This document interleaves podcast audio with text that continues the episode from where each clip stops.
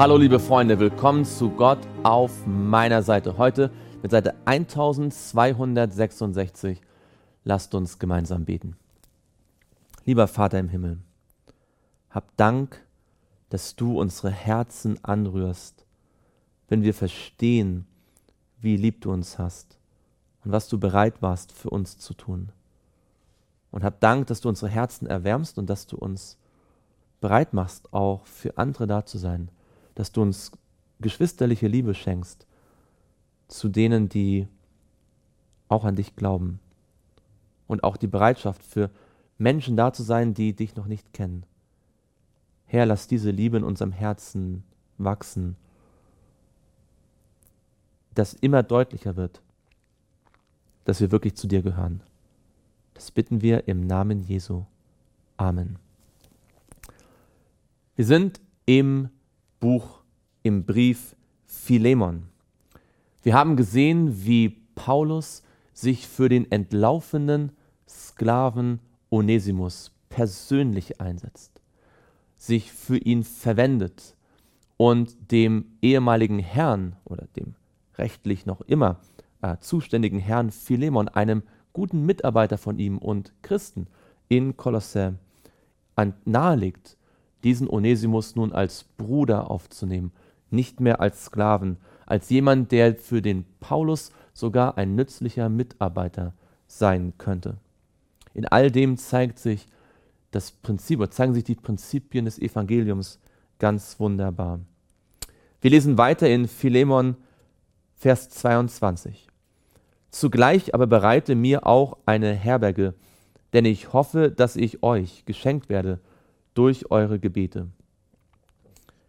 Paulus schreibt diesen Brief ja im, in Gefangenschaft in Rom. Und er sagt aber dem Philemon, bereite mir eine Herberge. Das ist echter Glaube. Er sagt, bereite dich schon mal logistisch darauf vor, dass ich vielleicht wieder zu euch komme. Denn wenn ihr betet und für meine Freilassung betet, dann könnte es sein, dass ich euch geschenkt werde. Paulus war offensichtlich trotz seiner sehr miserablen Situation als Gefangener in Rom mit ungewissem Ausgang des Prozesses zuversichtlich, optimistisch, hat positiv nach vorne geschaut und hat darauf vertraut, dass, wenn es Gottes Wille ist, er noch einmal in die Mission gehen kann, die verschiedenen Gemeinden besuchen kann. Und er war so optimistisch und so konstruktiv, dass er dem Philemon geschrieben hat, bereite mir eine Herberge. Bereite schon mal alles vor, soweit es an uns Menschen liegt, dass wenn Gott die Türen öffnet, ich zu euch kommen kann. Diese Einstellung in schwierigen Situationen, wenn wir nicht wissen, wie es weitergehen soll, diese Einstellung ist Gold wert, denn sie hilft uns, unseren Blick auf das zu richten und zu heften, was Gott für uns tun kann und was das Gebet bewirken kann. Es grüßen dich, Epaphras, mein Mitgefangener in Christus Jesus, Markus, Aristarchus, Demas, Lukas, meine Mitarbeiter. Hier haben wir diesen Demas, den wir auch im Kolosserbrief gehabt haben und der dann, wie es im zweiten Timotheusbrief steht, später abgefallen ist. Die Gnade unseres Herrn Jesus Christus sei mit eurem Geist. Amen. Möge auch heute Gottes Gnade, die Gnade Jesu mit unserem Geist sein, mit deinem und mit meinem.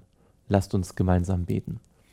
Lieber Vater im Himmel, du weißt, in welchen Situationen wir uns befinden. Du kennst unsere Lebensumstände, die Lage, die uns vielleicht gerade zu schaffen macht. Und Herr, wir wollen von Paulus lernen, den Kopf nicht in den Sand zu stecken, nicht um uns selbst uns zu drehen und uns selbst zu bemitleiden, sondern darauf zu vertrauen, dass wenn es dein Wille ist, dass durch Gebet, durch dein mächtiges Eingreifen sich Türen öffnen, die vielleicht momentan geschlossen erscheinen. Wir möchten dich bitten, dass wir lernen, das zu tun, was von unserer Seite menschlich möglich ist, um unseren Glauben zu zeigen, dass du das tun kannst, was Menschen unmöglich ist. Herr, wir wollen dir folgen in jeder Lebenslage. Das bitten wir alles im Namen Jesu. Amen.